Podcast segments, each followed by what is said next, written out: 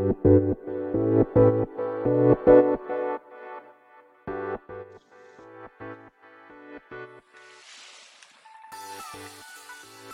い、始まりました。本を読んでは独り言ラジオ。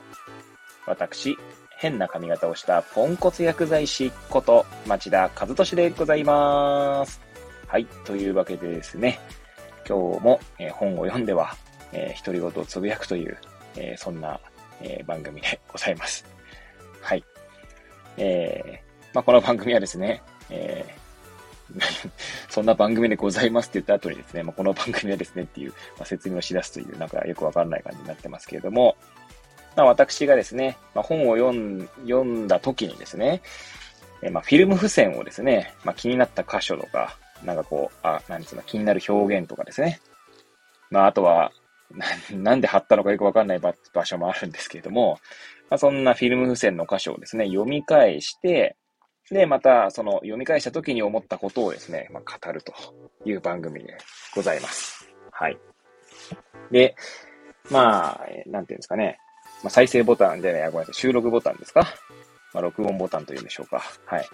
押して、まあ、ひたすら喋ってるだけなんですけれども、特に台本とかもありませんので、まあ、本はね、目の前にありますけども、まあ、台本もないのでですね、まあ、その日のコンディションによっては全く独り言が出てこないっていう時もありますし、まあ、前回なんかはですね、結構眠気が かなりひどくて途中あくびが何回も出てしまうみたいなね、そんなこともありますが、はい。まあ私自身がですね、本を読み返すきっかけとして、まあや、こうして、まあ収録しているという側面もありますし、もしですね、まあ、こんな私の番組を聞いてですね、まあ本に興味を持っていただいたりとか、まあしていただけるのであれば、はい。まあ嬉しい限りだなと思います。はい。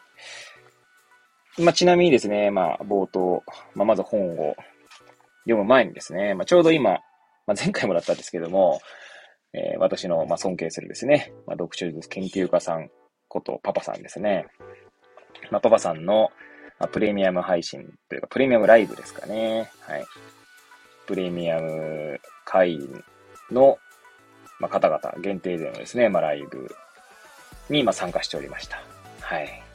まあ、今回も前回に引き続きですけどもね、とても楽しいひとときを、はい、過ごすことができました。はい。この場を借りてですね、まあ、いつもパパさんありがとうございますと、まあ、感謝の気持ちを、えー、述べさせていただきます。はい。で、えー、そうですね。えー、まあ、じゃあ、まあ、まあ、じゃあじゃねえんだけど、はい、すいません。あの、えー、前回までですかね、えー、前回までというか、まあ、今読んでいる本、読み返している本がですね、スマートな悪技術と暴力についてというですね、戸谷博さんの本ですね。はい。講談社から、えー、2022年3月29日に第一釣り発行となっております。はい。で、えー、この、今週からですかね、このスマートな悪を読み返し始めましたけれども、まあ、月曜日、まあ私の番組月水金と、まあ、収録して配信しておりますので、まあ、月曜日が第、えー、初めにと第1章ですね。で、水曜日が前回ですね、第2章。そして今日金曜日は第3章ですね。はい。を、まあ、読んで、読み返しては、はい、独り言出てくるでしょうか？今日は独り言が。はい。さてさて、えー、早速、えー、読み返していきたいと思います。まずですね、第3章のタイトルですね。えー、ご紹介いたしますが、駆り立てる最適化。はい。そんな、えー、見出しというかですね、タイトルになっております。はい。で、ちなみにこの第3章はですね、46ページから63ページまでですね。はい。20ページ弱。まあ、10、正確に言うと17ページですか？正確なのか？わかんないですけど はい。で、まあそんな、はい、第3章ですけども、この46ページにはですね、まあまずこの、えー、なんて言うんでしょうね。この冒頭にどんな流れかみたいなのが書かれて、多分前、えー、と第2章からのですね、えー、流れをつなぐような、はい、文章が書かれて、えー、一つ目の見出しですね。が、出てきます。46ページの最後に、えー、一つ目の見出しですね。えー、そちらを紹介します。はい。ロジスティクスの最適化という見出しですね。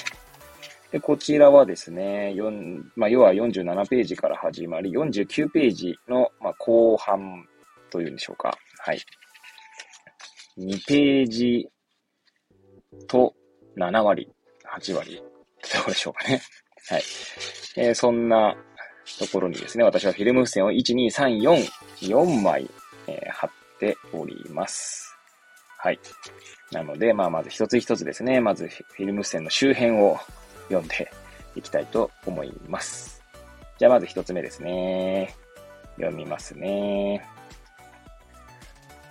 今日では、ロジスティクスはビジネス用語として一般的に使われているが、この言葉はもともと 読めない。兵、なんだこれ。兵隊の兵に、これは立つっていう字か、これ。立つっていうか。あの、立川の立つの、こう、なんか変ですね。で、作りが占領の線です。これなんて読むんだろう。はい。なんて読むかを調べずにですね、多分一度目を読んだんですね。ちょっと、今よ、今調べればいいのか。これって収録ですね。大丈夫ですね。はい。でちょっと、調べます。はい。えーと、兵隊の兵に、えー、これはあれだな。きっとあの、多分、他の字が思い浮かばないので、ちょっと書きますね、これ。書いて書いて。こう出てきた。平坦って読むんですね。ちなみに平坦という、あ、それはあれか、この文章、この本の中でも紹介されておりますので、じゃあちょっと、もう一回スマホを置いてですね。はい。じゃあもう一回読みますね、最初からね。はい。はい、えー、今日では、ロジスティクスはビジネス用語として一般的に使われているが、この言葉はもともと平坦を意味する軍事的な概念を指していた。平坦とは後方から前線に物資や人員を補給する機能、機関、施設の総称である。はい。じゃあ、ね、続いては二つ目のフィルム線の周辺の箇所ですね。読み上げていきたいと思います。実際の戦争では、こうか、こう単純な話にはならないだろう。しかし、少なくともこのようにわずかに想像するだけでもわかるように、軍事的な概念としてのロジスティクスは、戦争における戦略の根感を左右する要素として位置づけられる。特に産業革命以降、武器の重火器化や戦力の増大に伴って、戦場では大量な物資が消費されることになり、優れたロジスティクスを組むことは、さらにその重要性を増していった。はい。では、次のですね、フィルム線の箇所ですね。はい。えー、読み上げていきたいと思います。しばしば混同されるが、この定義にも示唆されているように、ロジスティクスは物流と同じではない。物流はあくまでもロジスティクスの内部に位置づけられ、その、その部分として機能する概念である。一般に物流は輸送、保管、二役か？二役でいいのか荷物の二役で、二役でいいんですかね？まあ、いや、など、商品を人の手に届ける活動を指す。それに対して、ロジスティクスは、こうした物流に加えて、調達、生産、販売、回収などの供給プロセス全体を一元的に管理する活動を指す。すなわち、物流は生産から区別されるが、ロジスティクスは物流と生産を共に内包しているのである。はい。結局一段落丸々読んでしまいましたね。はい。えー、じゃあ最後のフィルム線の箇所ですね。こちらも多分、結局いつなんだか丸々紹介することになるかな。まあ、ちょっと、はい。まあ、読み上げていきたいと思いますね。はい。ビジネスシーンでロジスティクスが語られるとき、その最重要の課題は、いかにして無駄を排除した供給プロセスを実現するかということである。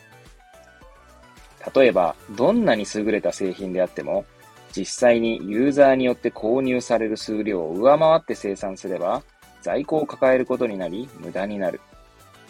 このような無駄を削減するためにも、その製品の生産は、その製品の需要を勘案して決定されなければならない。このようなグランドデザインを担う概念が、ロジスティクスに他ならないのだ。はい。ということでですね、このロジスティクスの最適化というですね、まあ、見出しの、まあ、一部ですね。まあ、結果的に、まあ、半分はいかないか、三分の一ぐらいは結局読み上げたことになるんじゃないかなと思いますが、はい。まあ、この本はですね、まあ、そもそもスマートということ、そういう概念ですね。まあ、スマートさというものに対して、まあ、疑問を投げかけるというか、問いを立てているというか、はい。まあ、スマートってなんかいいように感じるけど本当かというですね、ことが検討されている、まあ本なわけなんですけども、まあね、タイトルがそもそもね、スマートな悪ですからね。はい。で、まあ、今回このロジスティックスの最適化ってことですけど、まあ今もう一回読み直してですね、読み直すことでロジスティックスっていう単語をですね、思い出しましたね。思い出したのかなこれ。そもそも覚えてなかったかもしれない。思い出したっていうのは正確ではないかもしれないんですが、はい。で、まあ、この無駄ですね。無駄を排除するっていうところで、いやー、これね、難しいなと思いながら読んでましたね。何が難しいかというとですね。まあ私のこ、私事ですけれども、まあ一応、まあ薬局というね、まあ町の薬局で働いているわけですけれども、まあ別に経営しているわけではないんですが、まあ雇われですね、でやってますけれども、まあ、なんて言うんでしょうね。この、経営というか、その、まあ、利益というかですね、そういうことを考えたときにですね、無駄を排除するっていう方向にってしまうよなーっていう意味で、はい。ただですね、そのやっぱ無駄を排除するっていうか、なるべく無駄をなくすっていうことをですね、なんつうんだろう。あんまりこう、ときめかないというか、私自身がですね、なんかこう、やっぱ無駄、無駄って大切だよなっていうのが私の中で常にあるんですよ。というのも私の人生自体も無駄だらけだなと思っているので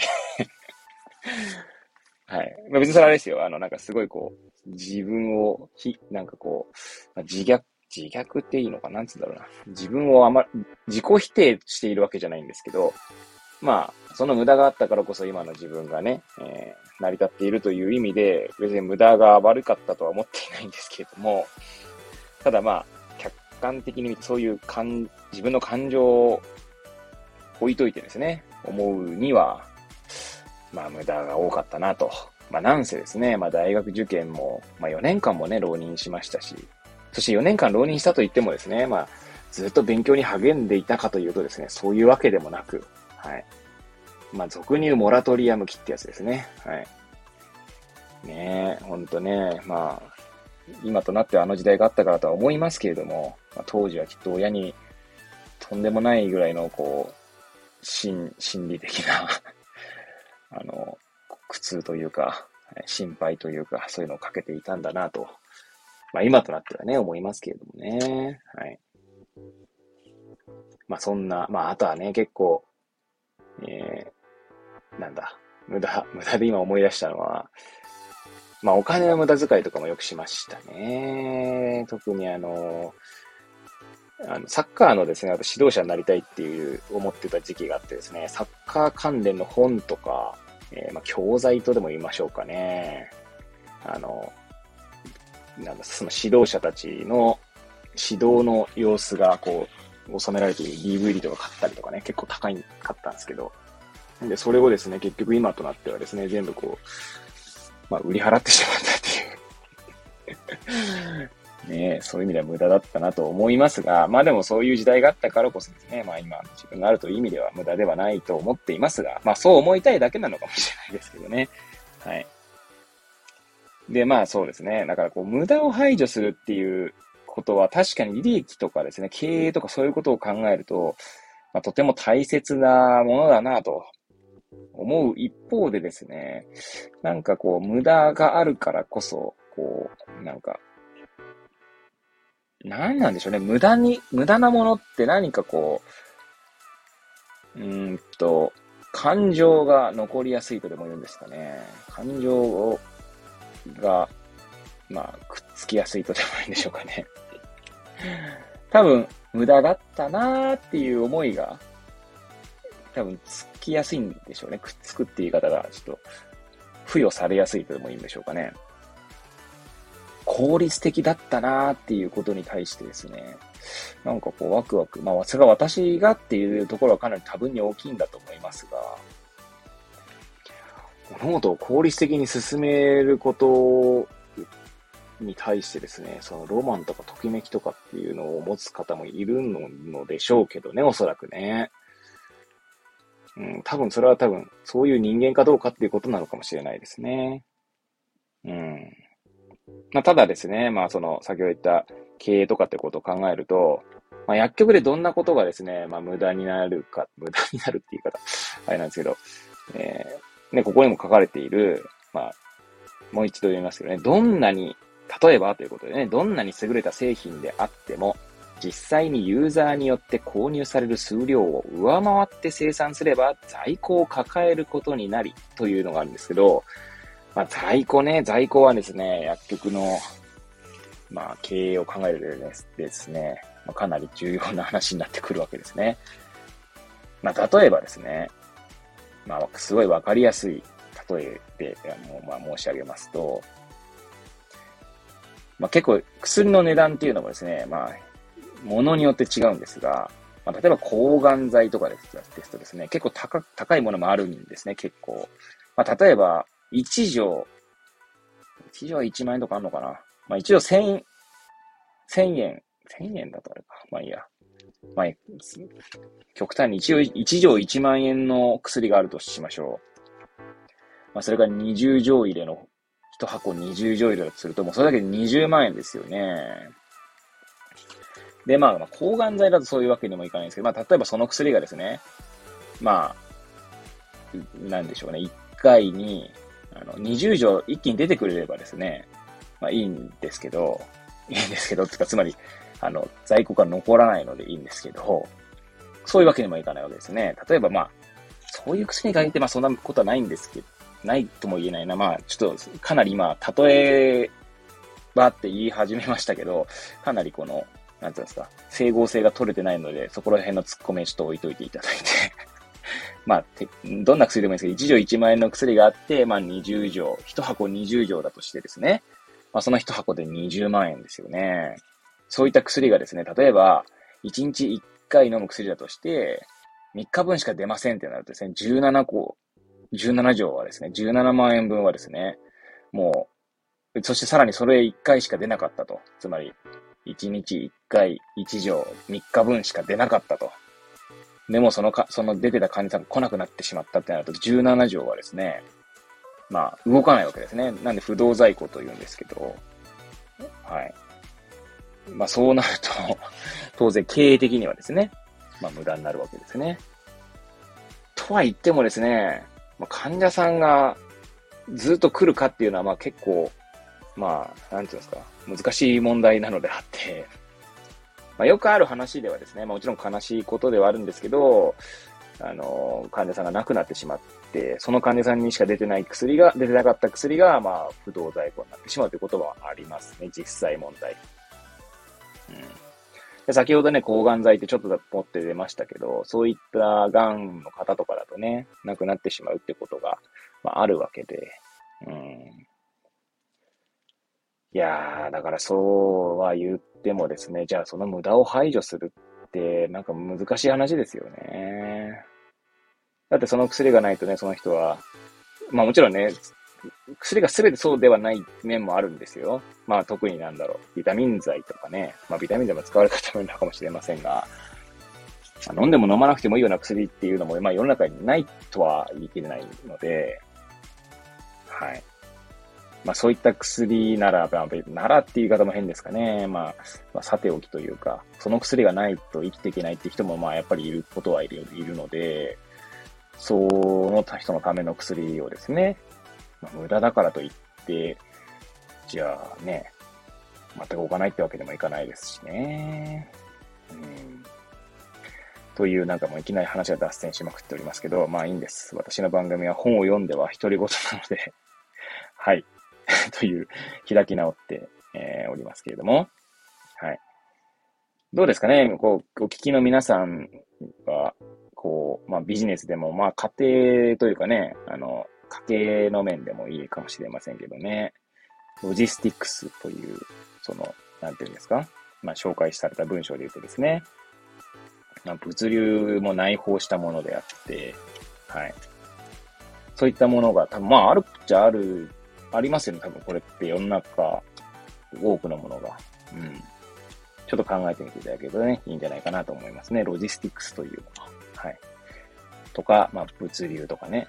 まあ、物流なんかはね、今、本当にこう、物の値段が高くなっておりますけれども、はい。そういった、まあ、俗に言うサプライチェーン問題みたいなね、話でも通じるんじゃないかなと思うので、まだもしよければですね、こういった概念もあるんだなと、まあ、お調べいただけるといいんじゃないかなと思います。はい。じゃあ続いての見出しですね。えー、続いての見出しは、超スマート社会におけるロジスティクスということでですね、こちら49ページの最後の方に4行、そして50ページ1ページ丸々で終わりですね。1ページとなんだこれ、2割っていうところでさ、1.2ページぐらいっていう感じですかね。はい。で、えー、そこにですね、私はフィルム、フィルム付箋を3枚貼っております。はい。では、えー、またですね、読み上げていきたいと思います。えー、どこから読みますかね。で、ここからいきますかね。読み上げたいと思います。例えば、スマートフォンによって決決済される、あ、決済するサービスをスマート決済という。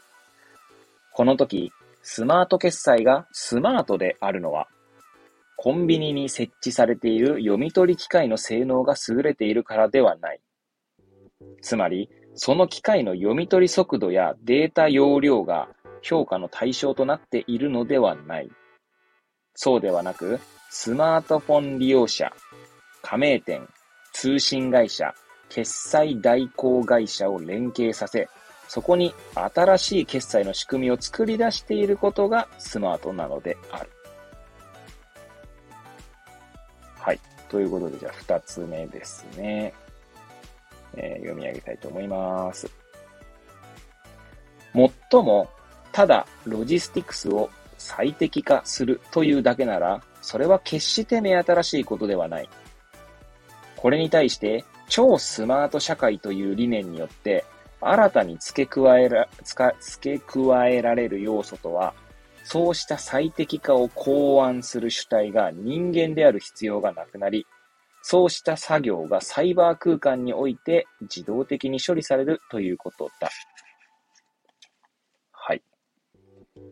えー、じゃあ最後のですね、フィルム線の箇所ですね、読み上げていきたいと思います。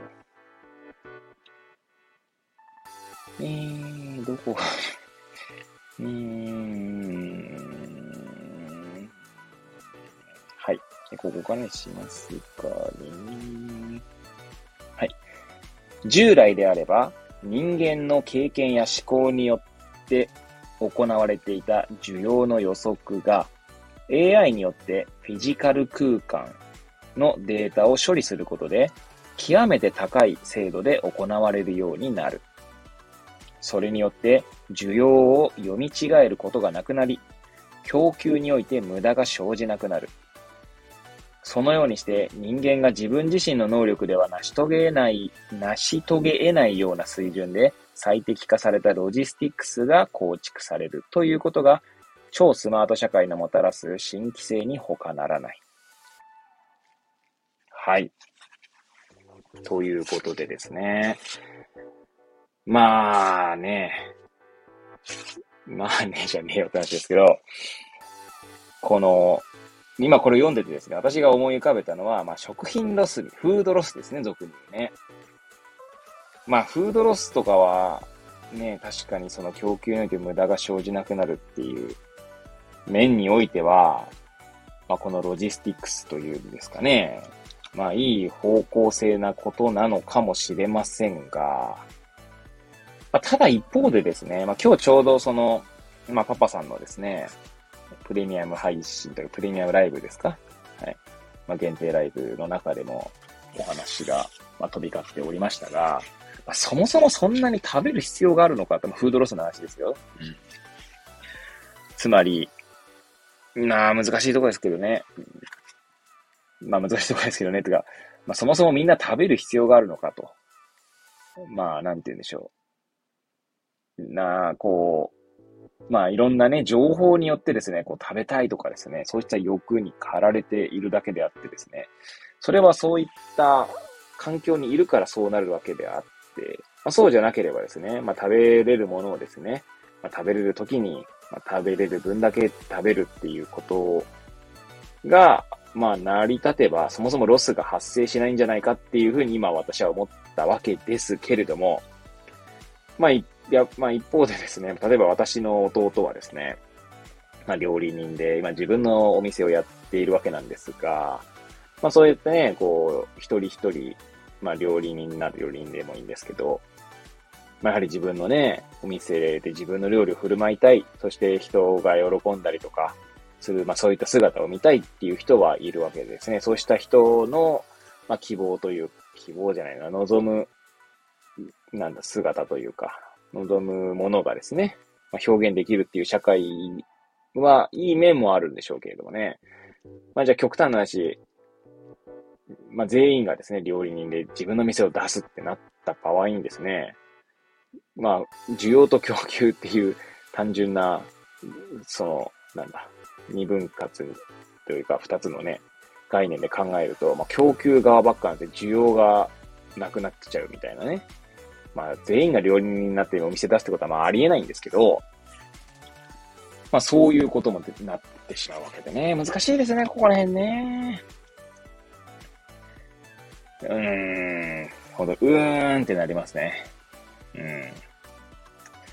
だからまあ、そもそもそのね、無駄が生じないような生活をするっていう、生活自体よ。その、そそもそもそんなんだろう。この、ロジスティックスとか、超スマート社会とかっていう話に持ってくんじゃなくって、まあ、なんていうんですかね。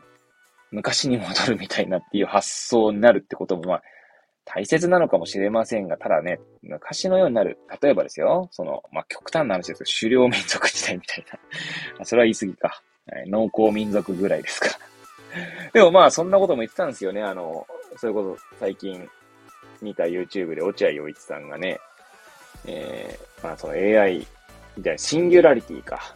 シンギュラリティ後の世界っていうのは、まあその昔に戻っるんじゃねえかみたいなことを言ってましたよね。まあもちろんね、どうなるかわかんないですけどね。はい。どうなるかわかんないし、まあ未来は誰にも予測できないんだと思いますが、まあなぜなら結局こう、まあ楽し、まあそういう意味で楽しく生きるっていう意味をね、言ってた気がしますけど、はい。まあそんなことも言うまあもしよければね、調べていただければ、多分落合陽一シンギュラリティとかで調べれば出てくるんじゃないですかね、あの YouTube とかでね。うん。はい。ということで、そんなことを思いながら、うーむってなってしまった超スマート社会におけるロジスティクスという見,、えー、見出しでございました。ではですね、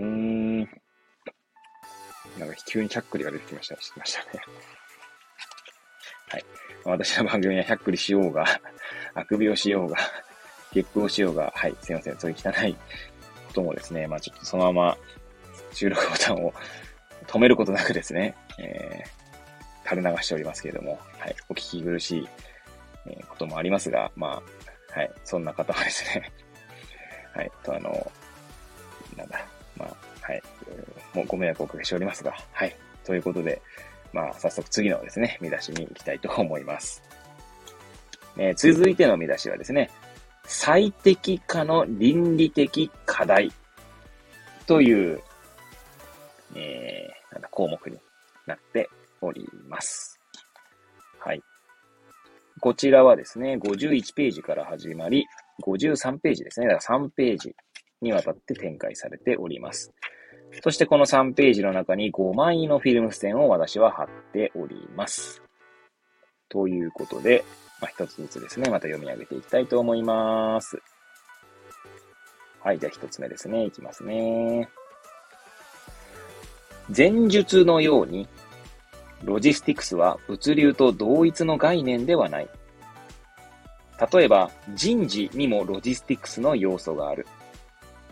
優秀な人材によって組織を構成できるかはビジネスの成否を左右する。そして、うん、そしてから行くと、これすっげえ長い文章なんで、ここまででいいか。左右する。ね。はい。で、えー、じゃあ二つ目のですね、えー、フィルム線の箇所、読み上げていきたいと思います。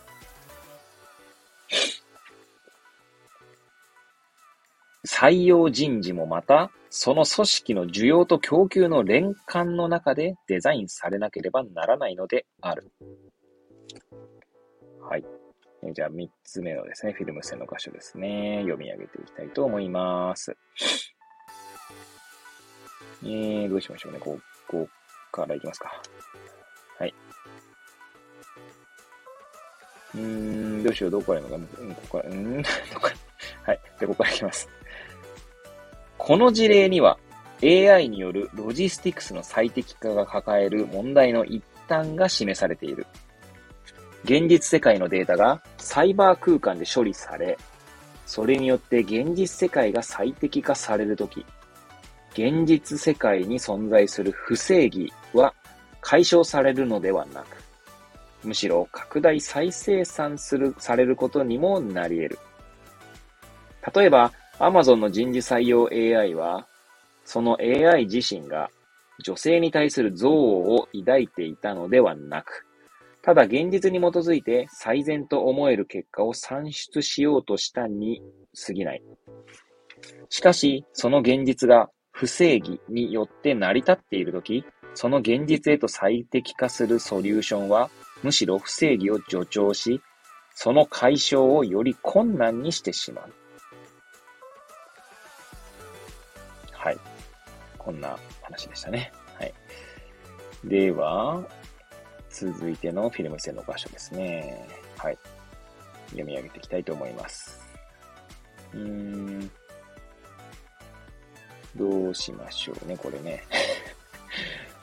どこを読み上げようか。うーん。はい。じゃあ、いっか。ここからやるか。はい。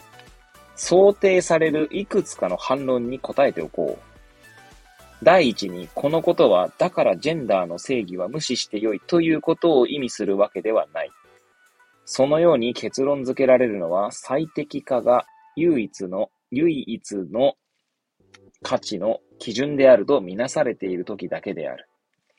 また、第二に、ジェンダーの正義を実現することは、法律の観点から眺めても望ましいという主張に本書は組みすることができない。なぜならその時、結局のところ効率的ではない正義は放棄することが許されることになるからだ。ジェンダーの正義を実現するためにマネタイズできる社会は素晴らしいだろう。しかしそれはマネタイズできない正義を無視して良い理由にはならないのである。はい。では、最後のフィルム線の箇所ですね。はい。読み上げていきたいと思います。現実が最適化によってのみ理解されるとき、私たちはこうした不正義に対して言い換えるなら、暴力に対して抵抗することができなくなるのだ。はい。ということでですね。えー、まあ、実はここではですね、アマゾンのですね、人事ですね、人事 AI について、まあ、例をして語られているわけですね。で、まあ、読み上げてない箇所に、まあ、を簡単に紹介しておりますけれども、まあ、アマゾンはですね、その人事のプロセスを最適化しようとして AI によってですね、まあ、こう、採用候補者を選出するっていうツールの開発をしたらしいんですね。まあ、着手したと。で、その AI はですね、まあ、当然ディープラーニングみたいな感じでいろんなこう、情報を分析して、まあ、履歴書とかですね。ま、ここには、ここには10年分の履歴書を分析して、評価されるべき応募者の人材像を学習したんですが、その結果、その AI は女性よりも男性を高く評価する傾向を持つことが明らかになってしまい、まあ、その性差別ですね。女性男性のその差別を助長する恐れがあるっていうことで、まあ、この人事の AI システムですか？の運用を停止することになったということですね。まあ、そういっった事例に対してですね、まあ、要はロジスティックスの最適化みたいなものをすることでですね、結局倫理の問題が出てくるっていうことが紹介されているわけですね。はい。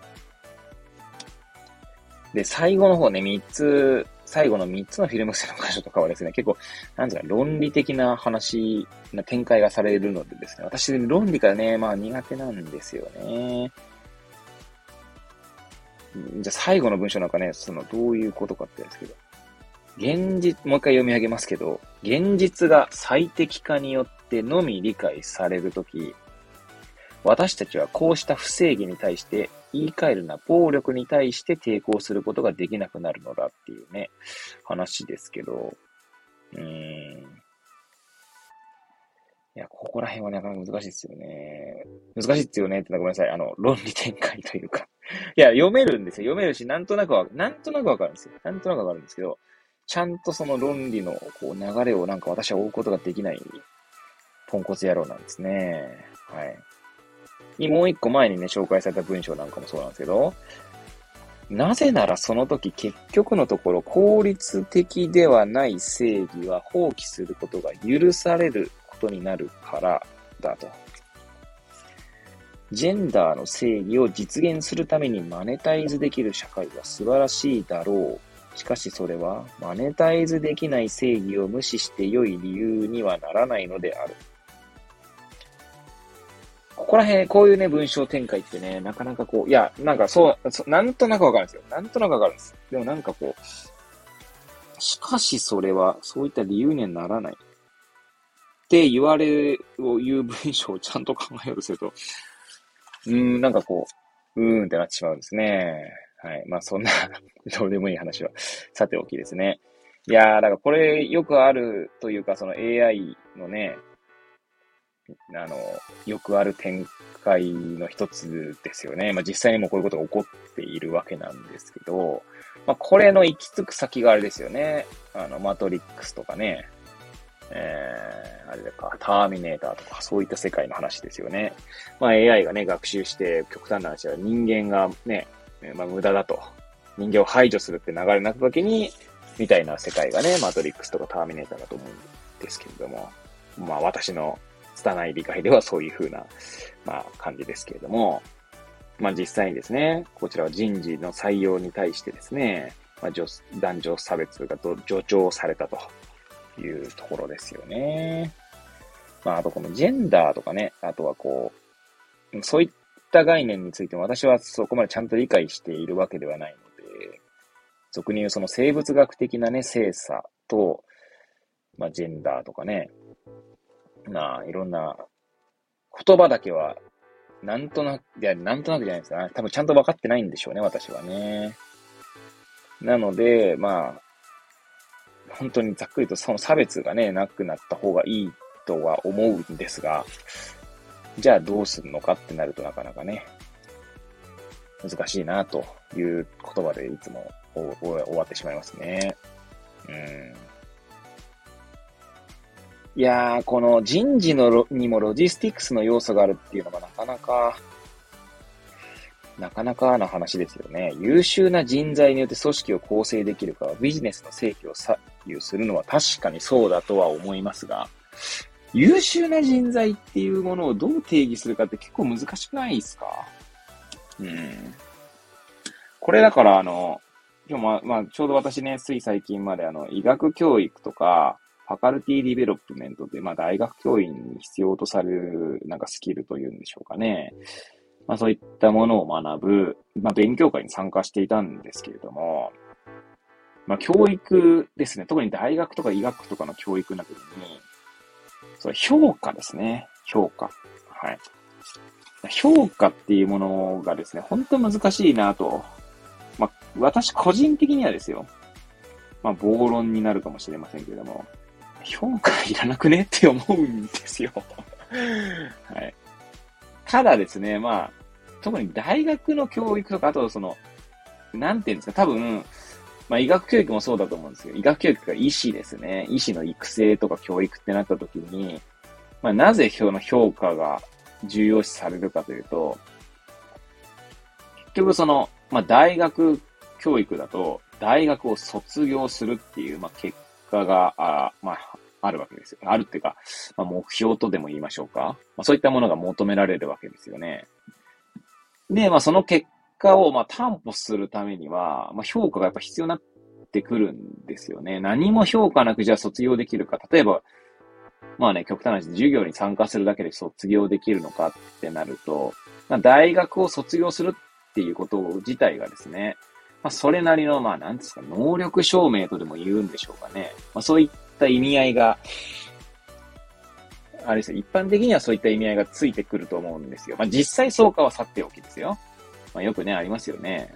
あの、〇〇大学を出たからといって使える人材であるわけではないみたいな話はある、よくあるあるな話だと思うんですけど、まあ、とはいえですね、大学を卒業しているってことの意味みたいなものがですね、まあ、求められるわけで、まあ、そうなると、その評価ということがですね、まあ、出てきてしまうわけですよ。で、まあ大学はそういうところもあるし、医者の話ですね、医師の教育ってなった時に、まあ医者というものがですね、まあ私は医者ではないですけど、まあその、その勉強会ではですね、医師の方と一緒に勉強してましたので、まあ、医者というものがですね、まあ、やっぱ社会から求められる役割というものがあるわけですね。まあ、医者っていうのはその医行為といってですね、まあ、なんだっけ、医師法にそういうの書いてあった あるはずなんですが、ちゃんと、えー、紹介できませんけれども、医行為というのは医師にしか許されないものであって、やはり、まあ、すごいイメージしやすいもので言えばですね、まあ、ブラックジャックのその外科的手術とかですよね。まあ、命に関わるわけですよね。じゃあ、医師の免許を持ってない人がですね、じゃあ気軽に外科的手術ができるかというと、そんなことはないわけで、それをすると当然ね、命に関わるどころか、まあ当然亡くなってしまうってことが起こるわけで、じゃあそれで殺人ですよね、みたいな話になってしまうので、まあ医師にはですね、それ相応のやっぱ能力というか、まあスキルというか態度というか、まあその全てがですね、まあ知識とか技能とか態度とかって言いますけれども、はい。えーナレッジ、アーティテュー、スキルで、まあね、KAS みたいな、まあ、略してカスみたいな 風にそのとある勉強会で言ってましたけど、まあ、KAS の要素が必要なわけですよ。で、それをじゃあ、担保された人じゃないと医師にならない、医師と名乗ることができないっていう風にしないと、さっきも言ったように、誰でも医師を、医師、資格を持てるようになってしまった時にですね、で、全然その極端なことがスキルがない人が医師になって、しかも外科的手術をしたってなった時に、まあ、容易に命が失われていくという、まあ、ある種ディストピアのような世界になってしまうので、まあ、評価というものが必要になってくるんですよね。なので、何が、なんでこの話してたかっていうと、そうですね、その優秀な人材を、まあ、この、どうやってその企業というか組織にえー、迎え入れるかっていうのなんですが、これね、まあ、中途採用とか、でも中途採用の人だって、その企業とか組織に馴染めるかどうかって結構相性の問題だったりしますよね。そのまあ人との相性だけじゃなくて、まあ極端なこと言えば何でしょうね。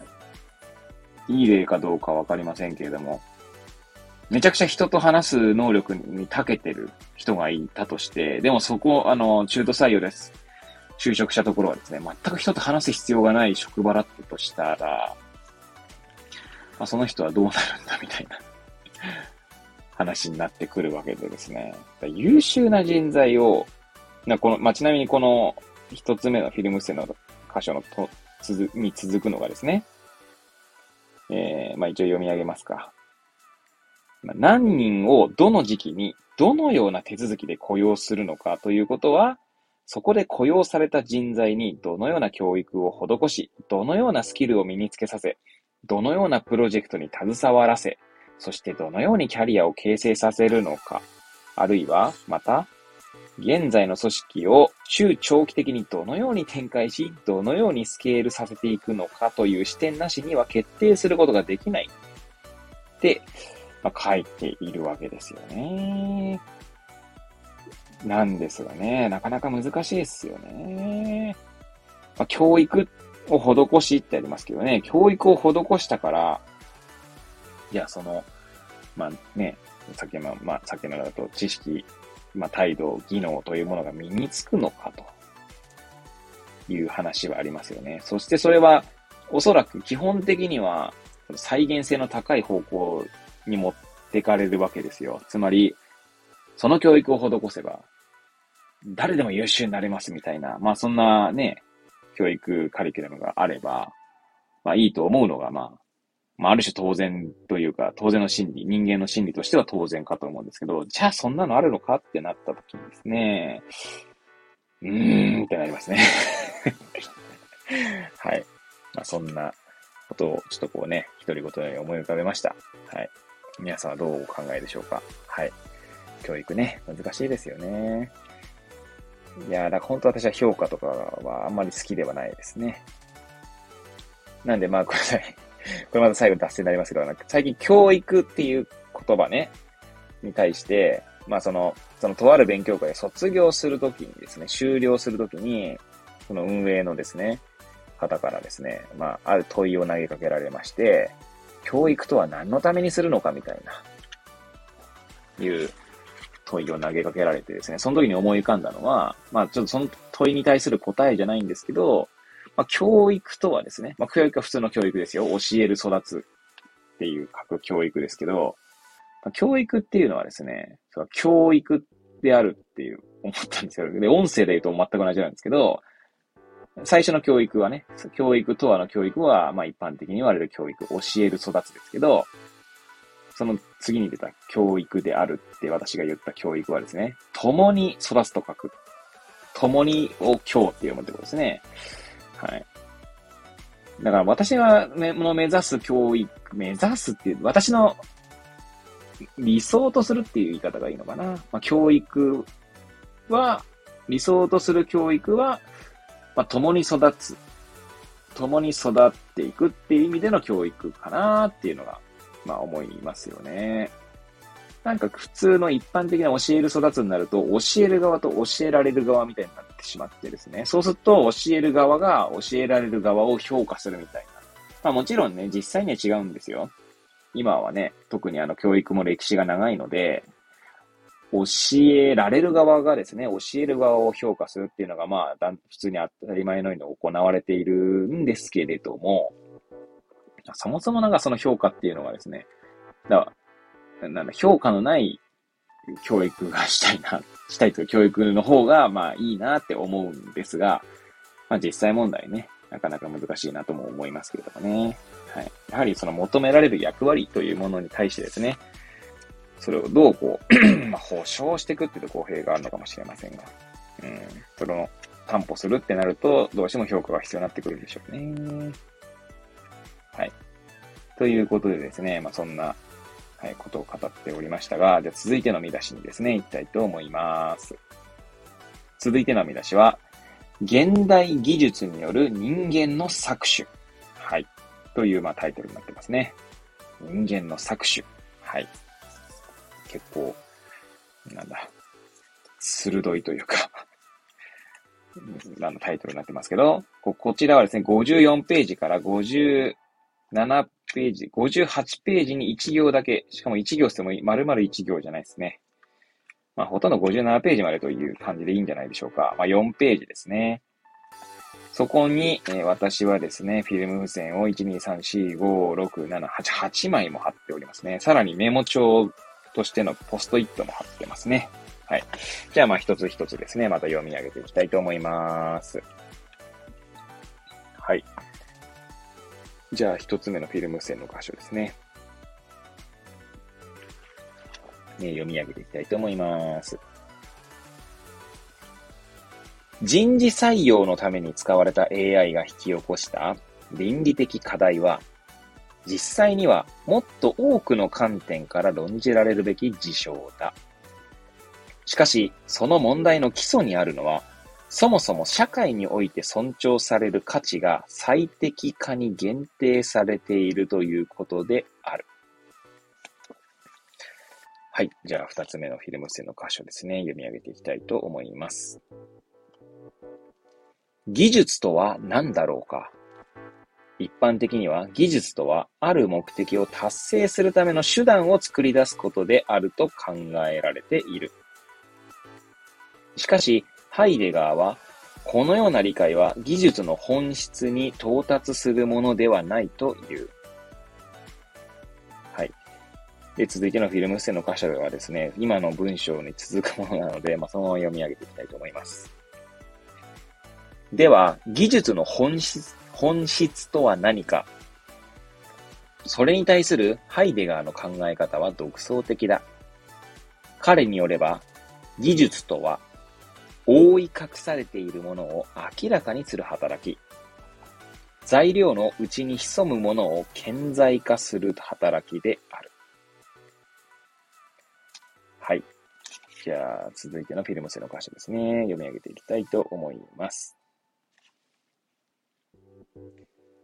うーん、どこから読み上げていきましょうか。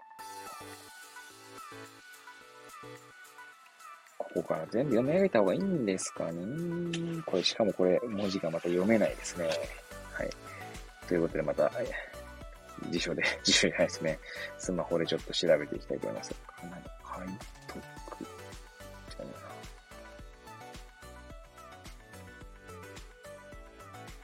えな。違うんですね。違うですね。とかって。えー、ちょっと待ってくださいね。読み方がね、えー、これは、えー、なんでしょう、なんでしょう、なんでしょう。はい。これよ、結局読めない。読めない。読めない、読めない、読めない。これ、えー、待ってくださいね。読み方って言えばいいのか？いやー、ダメだね。ダメだね、とかうーん、あ、やっぱ、解読でいいんですかね。匿名の匿文字ですもんね。じゃあ すいません。長々と、はい、やってましたが。はい。じゃあ、行きますかね。はい。読み上げていきたいと思います。現代の技術もまた、解読の働きとして理解することができる。しかしそれは、大理石から彫刻を作るのとは全く違った形で機能する。すなわち、すなわちそれは、自然のうちに隠されているエネルギーを取り出そうとする力として、自然を資源として開発しようとする力として働くのである。そして、こうした技術観が支配的である現代において、人間は自然を単なる資源として扱い、それを開発対象としてしか眺めなくなってしまう。ここにハイデガーは技術がもたらす脅威を洞察するのだ。はい。じゃあ続いてのフィルム線の箇所ですね。読み上げていきたいと思います。この時、人間は山を見ているようで見ていない。人間が関心を寄せているのは、その山自身ではなくて、その山に秘められた資源でしかない。そうである以上、このように山を眺めているとき、人間にとって山はもはや山として立ち現れなくなってしまう。はい。じゃあ続いてのフィルム線の箇所ですね。読み上げていきたいと思います。ただしそれは人間がそうした技術の主人であり、自らの意志で自由に自然を収奪しているということを意味するわけではない。なぜなら、ハイデガーによれば、現代技術は人間以外の自然だけではなく、人間自身をも資源として搾取しようとするからだ。はい。えー、続いてのフィルム線の箇所ですね。読み上げていきたいと思います。このような状況において、山が山として立ち現れないのと同様に、人間もまた、もはや人間としては立ち現れない。労働力として搾取されるとき、人間は単に利潤を生み出すための資源に過ぎな、な、な、過ぎなくなる。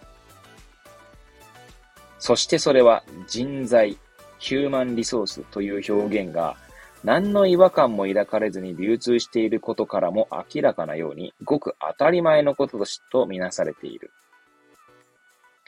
はい。そして最後のフィルム線の歌詞ですね。読み上げていきたいと思います。人材としてのみ扱われ、人材としてのみ存在する人間は、もはや自分自身のために存在しているのではない。つまり、自分の本来の姿ではなく、非本来的な姿で存在することになるのである。はい。一応フィルム線の箇所は全部ね、読み上げましたけれども、あとはですね、ポストイットもね、貼っているので、はい、えー、この私のメモをですね、読み上げていきたいと思います。というかですね、その今の最後の文章ですね。人材としてのみ扱われ、人材としてのみ存在する人間は、もはや自分自身のために存在しているのではないっていうのの、人材というのをですね、私は患者と置き換えて、えー、メモしていましたね。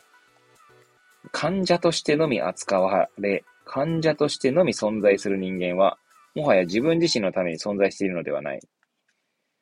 で、患者のところにですね、まあ、医療の中に位置づけられる対象である人間の文人と私はメモしてあります。で、そして最後、存在しているのではないの先に矢印が引いてあってですね、つまり自分の本来の姿ではなく、非本来的な姿で存在することになるのであると。あ、これあれか。そのまま書いてあるやつですね。はい。患者を一人の人間として見ようとするとき、そこに医療は存在するのか？と私は書いてますね。そう思ったんでしょうね いやー、これね、確かにね、まあ、この人間の搾取ね。これは、このハイデガーのね、やつ面白いっす、面白いっすねっていうか、技術とはある目的を達成するための手段を作り出すことであると考えられているが、しかしハイデガーは違うと。技術とはえー、覆い隠されているものを明らかにする働きであると。材料のうちに潜むものを顕在化する働きであると。うん。ウームですね。なるほど。とは思いながら、ウームで終わってしまうというか、ちゃんと理解してないという感じがしますね。私の薄っぺらい理解では。このね、途中に出てくる山のメタファーはね、結構なるほどと思いますよね。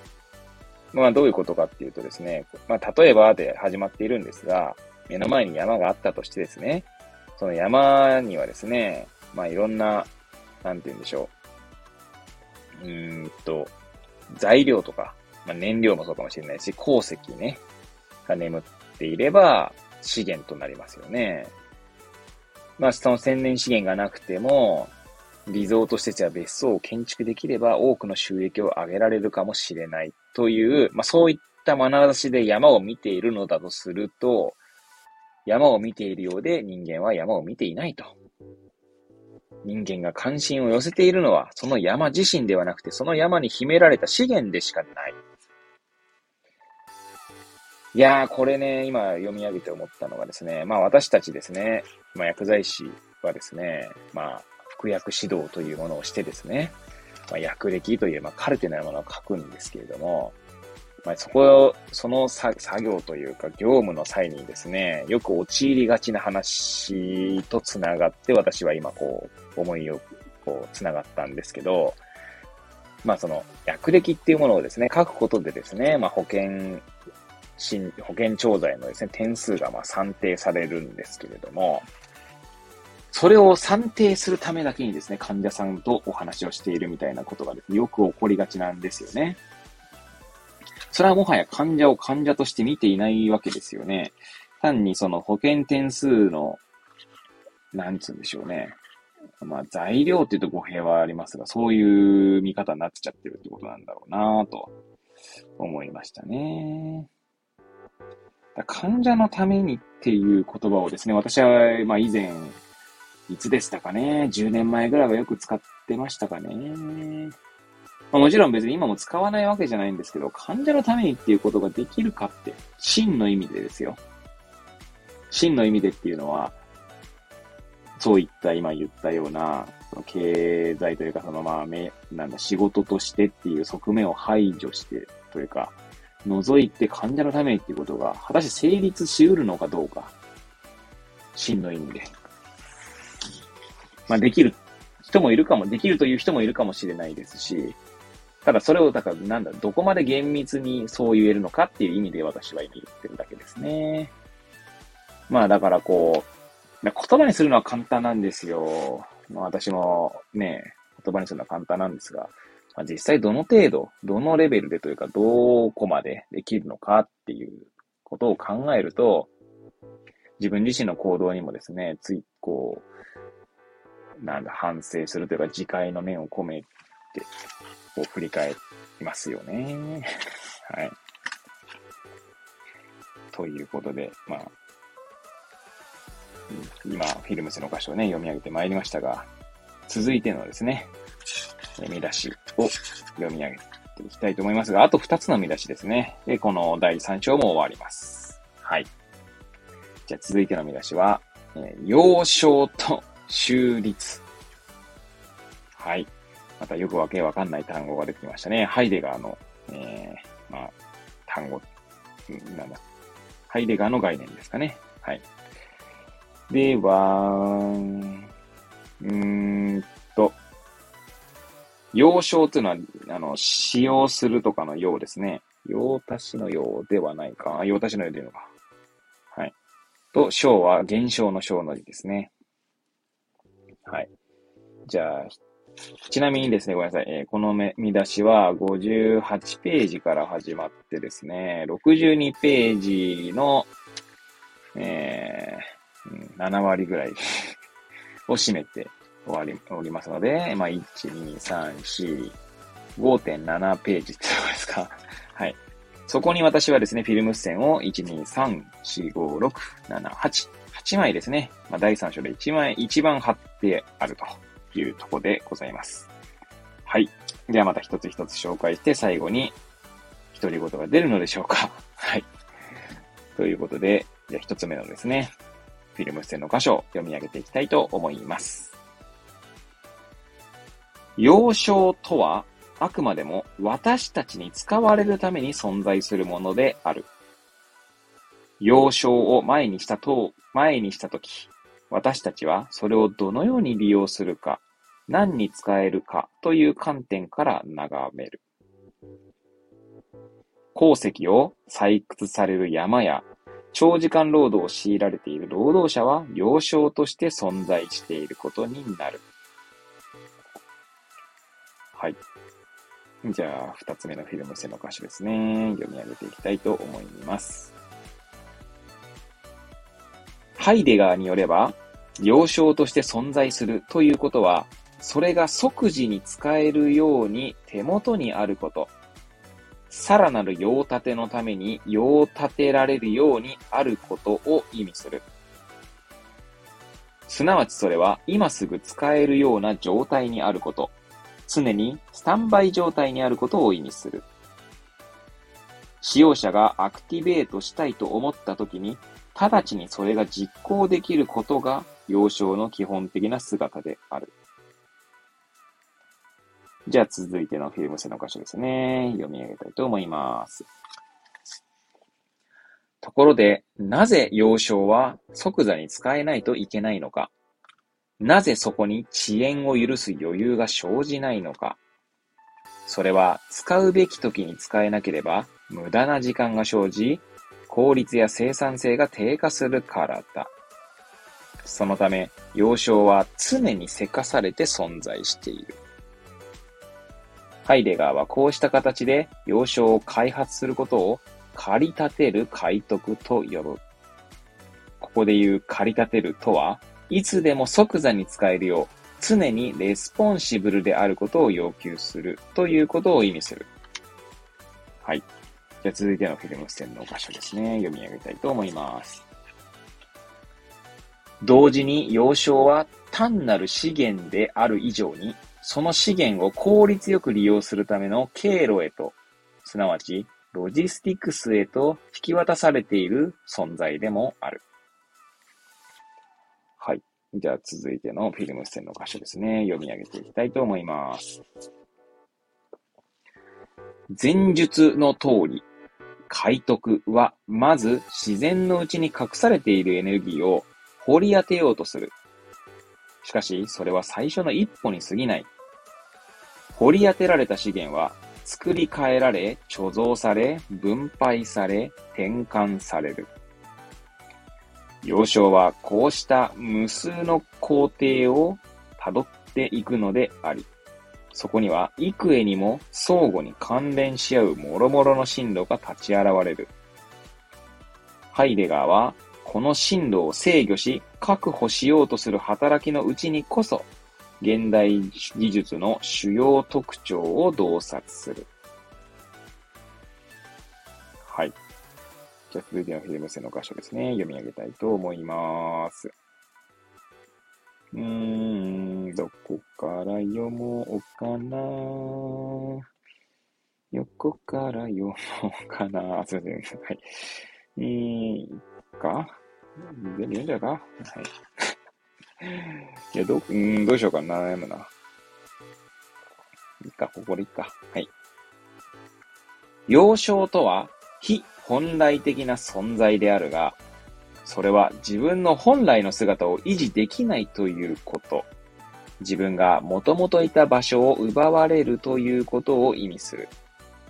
そして、その剥奪はロジスティックスを経過することによって生じるのである。はい。では、続いてのフィルム線の箇所ですね。はい。読み上げていきたいと思います。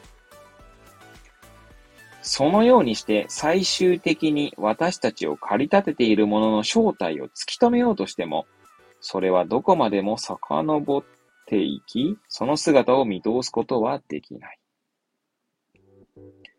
はい。ということで、続いての最後ですかね。フィルム線の箇所ですね。はい。じゃあ、これは、まあ、ここで読んじゃった方がいいのかな。はい。それに対してハイデガーは、そのように私たちを駆り立てる主体を、中立、集める、立つって中立でいいと思うんですが、はい、と呼ぶ。普通のドイツ語では、ゲステルかな ?G-E-S-T-E-L-L は骨組みを意味するが、ゲ、G-E とスティール、ステルか ?S-T-E-L-L の間にハイフンを挿入することで、ハイデガーはこの語に特別な意味を与えている。森はそれをありとあらゆる立っている働き、ステ、ステーレンかな ?stellen が取り集められ、一つの相対となったものと解釈する。ここで言う総体とは、何か単一の製品や巨大な機械などではなく、ロジスティクスの全体として理解するべきであろう。集立とは、もともとは違った場所に点在していた物たちを、ロジスティクスのうちへと取り集め、再配置しようとする力なのだ。それによってロジスティクスは維持され、その果てしのない工程の数々がどこまでも広がっていくのである。はい。ということですね。幼少と修率ですか？はい。いやー、幼少として存在するっていうのがね、最初ね、書かれておりましたけど、即座に使えるように手元にあること。常にスタンバイ状態であることが幼少には必要とされる。それはつまり駆り立てられているっていうことだと。いやー、幼少としてのほにゃらら。幼少は、ドイツ語ではですね、ちなみに在庫というものを意味する言葉らしいですね。もともとは、普通のドイツ語では、ベスタンドっっていうんですかね。B, B-E-S-T-A-N-D ですかね。は在庫を意味する言葉ですけども、しかし、ハイデガーはそれを拡大解釈していると。幼少とは、あくまでも私たちに使われるために存在するものである。この、まあ、じゃあ、幼少としての患者っていう話になった時にどうなんでしょうね。さっきのね、山のエタファーではね、でもまあ、これでも、幼少としての患者っていうのはちょっとまた、それは、今ね、言って思いましたけど、まあ、医療を成り立たせるために幼し、ね、幼少としての患者っていうのが生まれて知るっていう、ちょっとまあなんだろうな、こう言ってて自分でもちょっとドワッとしましたけども、まあよくですね、あの、健康診断とかの是非みたいなものがですね、語られることがあるんですね。まあ生活習慣病とか、皆さんご存知だと思うんですけど、まあ高血圧とか、脂質異常症ですね、コレステロール。やっぱ糖尿病ですね。まあ、その脂質異常症とか糖尿病とか高血圧になると、まあ、将来的にですね、その脳卒中だとかになるよ、まあ、曲つけ、ざっくり言いますけどね。なので、まあ、健康診断でですね、まあ、ある一定の数値以上になった人はですね、まあ、自動的に病院、自動的には言い過ぎですかね、まあ、病院に行くようにと言われ、まあ、病院を受診してですね、その後、まあ、それを下げるような、まあ、生活習慣の指導だったり、それだけで難しい人はですね、まあ、薬を飲むわけですよ。で、まあ、そういった行為によってですね、まあ、医療は成り立っ、医療のその経済的側面としての医療が成り立っている。だからそうすると患者は幼少として存在するっていうことになるのかもしれないですね。いやー、ちょっとなんか今自分でもですね、言っててズワッとしてしまいましたね。要衝を開発することをハイデガーは駆り立てる開拓と呼ぶ。要衝を開発すること。患者としての要幼少としての患者が開発されるのは健康診断とか、そういったものによってであるみたいな。いやー、でもそんなこと言ってしまうとですね、なんかお前は陰謀論者かみたいなぐらいの感じの言われてしまいますがね、難しいですけどね。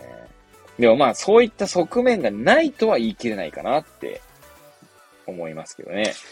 ただもちろんね、じゃあ、それが何もなくなっていいのかっていうと、私には想像できない部分もありますし、まあ実際医療という現場に、現場というか、まあ業界で働いている以上ですね。まあ、なんだろうな。それを全否定することもできないっていうのもあるし、でもまあそういった駆り立てられた結果、その医療が回るためにですね、医療で飯が食えるというか、まあもちろんそのね、あのめちゃくちゃそう儲かるっていうほどかどうかはさておきですけど、でもまあね、ボランティアでやってるわけではないので側面もあるわけで、まあ、そうなった時ですね、まあ、どうやって患者が生み出されていくのか、幼少としての患者ですよね。ってなると、まあ、健康診断とかは、その範疇に入るのかなと。もちろんね、なんかどこかが痛いとか、まあ、そういった形で自分が自らですね、患者さんが自ら自分の不調をどうにかしたいと思って受診するってパターンはあります。まあ、そういう面において医療は重要であるのは言うまでもないんですけれども、まあ、ことその生活習慣病とかの中ではですね、うん、そう、必ずしもそうでない面があるのも事実ですね。というのもですね、まあ、なんていうんですか、例えば、じゃあ糖尿病の、と、診断されましたと。で、最初は健康診断で引っかかって、まあ、受診した結果診断されたとなった時にですね、まあじゃあ、まあ大体ね、生活習慣病だから生活習慣を改善すればいいんですけど、改善できない方がですね、やはり、えー、その血糖値とか高くなるっていう現象が起こるということを考えますと、まあ大体の方がですね、まあ大体は言い過ぎか。まあお薬を飲むっていうことになるわけですよ。で、糖尿病のじゃ治療の目的は何なのかと考えたときにですね、単に血糖値がいいということだけなんでしょうかと。まあもちろんね、それをすることでですね、患者さんが安心したりとか、あの、まあ、なんて言うんでしょう。日常生活をですね、まあ、ルンルンで過ごせる、ルンルンで過ごせるっていう。まあ、はい。まあ、そういうことがあるかもしれませんよね。まあ、それはいいんですけど、でも、本来的にはですね、糖尿病になった結果、合併症とかですよね。まあ、それこそ、まあ、脳卒中とかも合併症として一つとして数えられますが、まあ、糖尿病ですとですね、まあ、三大合併症っていうのがね、有名ですよね。まあ、腎症とかですね。はい。まあ、あるわけですけど、まあ、腎症、腎臓ですね。腎臓悪くされると、大体の方がですね、まあ、大体多くの方が、まあ、透析ですね、人工透析をすることになって、で、まあ亡くなる方もいらっしゃるっていうところですよね。まあ、それ、そういうのを防ぐっていうのは目的なんですけど、うん、血単、でもまあ、じゃあその薬物治療した結果、じゃあ腎症にしますか？じゃあその透析にならない人もいれば、してもしなくても腎症にならないっていう人もいるわけですよね。あの、なんだ、薬を飲む飲まない、えー、その腎症を発症するしないっていうので、まあ、4章、マトリックスをですね、作ると、あの、薬を飲んで腎症にならない。薬を、うんと、飲まないで腎症になる人、とならない人。くす、ん？薬を飲んで、薬を飲んで腎症になる。薬を飲んで腎症にならないっていう人もいれば、えー、薬を飲まないで腎症になる。薬を飲まないで腎症にならない人。っていうことです、そういう 4, 4つの、4つが生まれる4証言が出てくるわけですよね。マトリックス図にすると。合ってるよね。だからまあ、もともとその薬を飲まなくても腎症にならない人にとってはまあいいんでしょうけど、薬を、ん？そう、薬を飲んでも腎症になる人もいるわけですよね。はい。そうなった時に、それは何のための治療だったんだみたいになるっていうこともありますよね。なんかもうなんか今喋ってて何が、なんかよくわけわからなくなってきましたけど。はい。じゃ一回やめますかね。はい。ということで、まあ、その駆り立てるっていうところで、医療に駆り立てるみたいないう話をね、ちょっとしてきましたが、えー、ロジスティックスのですね、内へと取り集め再配置しようとする力がですね、その集立っていうんですかね、集める、ハイフン、立つですね。まあ、ある種その医療制度っていうのはロジスティックスなのかもしれないですよね。とか、思いましたね。はい。じゃあ最後のですね、見出しの箇所。ですね、読み上げていきたいと思いますが、見出しのタイトルは、ロジスティクスによる借り立て。はい、ここはですね、フィルム線は1枚だけ貼ってありますね。まあ、まず、ページ数もですね、1ページと2行ってとこですね。はい。じゃあ、そのヒルムツの箇所を読み上げていきたいと思います。ハイデガーの技術論に従うなら、その理由は次のように説明することができるだろう。すなわちそれは、現代技術の本質である修律によって、あらゆるものが要衝として駆り立てられているからであり、そこでは人間のただの、人間はただの要衝としてのみ存在するようになり、それ以外の尊重されるべき価値を奪われているからである。そうであるとしたら、超スマート社会とは、修律の猛威が最も純粋な形で立ち現れた、それを剥き出しにした社会の姿であると考えられるかもしれない。はい。いやー、そうっすね。こういう論理展開で確かにそうで、そうも言えるかもしれない。人間はただの幼少としての幼少とは戻りますが、はい。えー、何でしたっけ？えー、私たちに使われるために存在するものであると。幼少とは。いやー、なかなか、この、なんか、なんディストピアなね、世界になってきましたよね、この文章はね、読んでるとね。いやー、そういう意味ではね、私がね、あの、この文章をもじって、えー、書書きましたけど、まあ、どのね、えー、なんでしょう。あらゆるものが、要衝として駆り立てられる、駆り立てられており、そこでは人間はただの要衝としてのみ存在するようになりと。はい。あくびが出てまいりました。12時を回っておりますからね。はい。まあちょっとね、それはさておき。患者としてのみ扱われ、患者としてのみ存在する人間は、もはや自分自身のために存在しているのではない。つまり自分の本来の姿ではなく、非本来的な姿で存在することになるのである。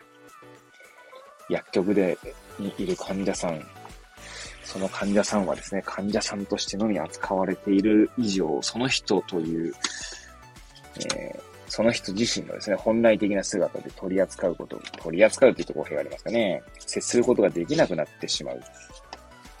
そ、それを、その人、本人、本来的なその人という存在でですね、ああの、接しようとするっていうことは、それはそもそも医療なのか、みたいな。いやー、うーん。何が運なんだみたいな。ちょっとなんか自分の中ではですね、この医療とかね、はい。というところのスマートな悪というか、はい。医療における文脈でですね、ちょっとこう、解釈することができたなと、まあ、振り返ってみると思いますね。いやー、なかなかディストピアになってまいりました。何がだって話ですけどね。まあ、皆さんもですね、この幼少っていう概念をですね、ちょっとこうね、えー、考えていただいてですね、まあ、自分の周りにある幼少みたいなものをちょっと考えてみるといいんじゃないかななんて思いますし、まあ、ロジスティックスですね。まあ、でもね、まあ難しいですね、本当に。うん。なんかいいとか悪いとか私には何も言う権利もなければ言うつもりもないんですけど、まあやっぱり考えるきっかけにしたいななんて思いますよね。はい。ということでですね、まあ、今、現在1時間23分ぐらいね、こう喋ってます、独り言しておりますけれども、はい。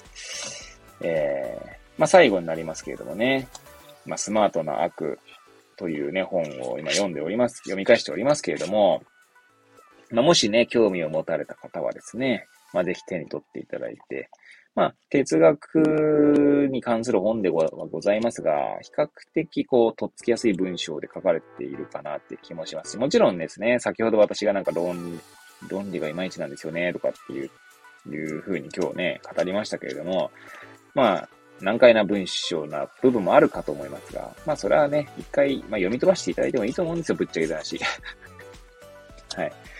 まあとにかくですね、まあ読書ね、実際皆さんがスマートな悪を手に取った時には、きっとおそらくですね、私が読み上げた文章とは違う場所に興味関心が、ま出てくるってことはあるかと思いますし、はい。まあそういった意味でもですね、ま、もし機会があればですね、まあ、必ず読みなさいとかいうつもりは私にはないです。そんな権利もないと思っておりますけども、まあ、もしね、手に取っていただけると、まあ、ね、私は自身としてはですね、嬉しいなと思っております。はい。というわけでですね、第3章終わりましたので、まあ、次回ですね、来週の月曜日には、第4章、はい、からまた、えー、一人ごとをですね、語ってまいりたいと思います。はい。えー、長々とですね、まあ、ここまでお付き合いいただいた皆さんにはですね、まあ、感謝申し上げます。はい。えー、こんなくだらない放送を聞いていただき、誠にありがとうございます。それではまた次回ですね、お会いいたしましょう。さようなら。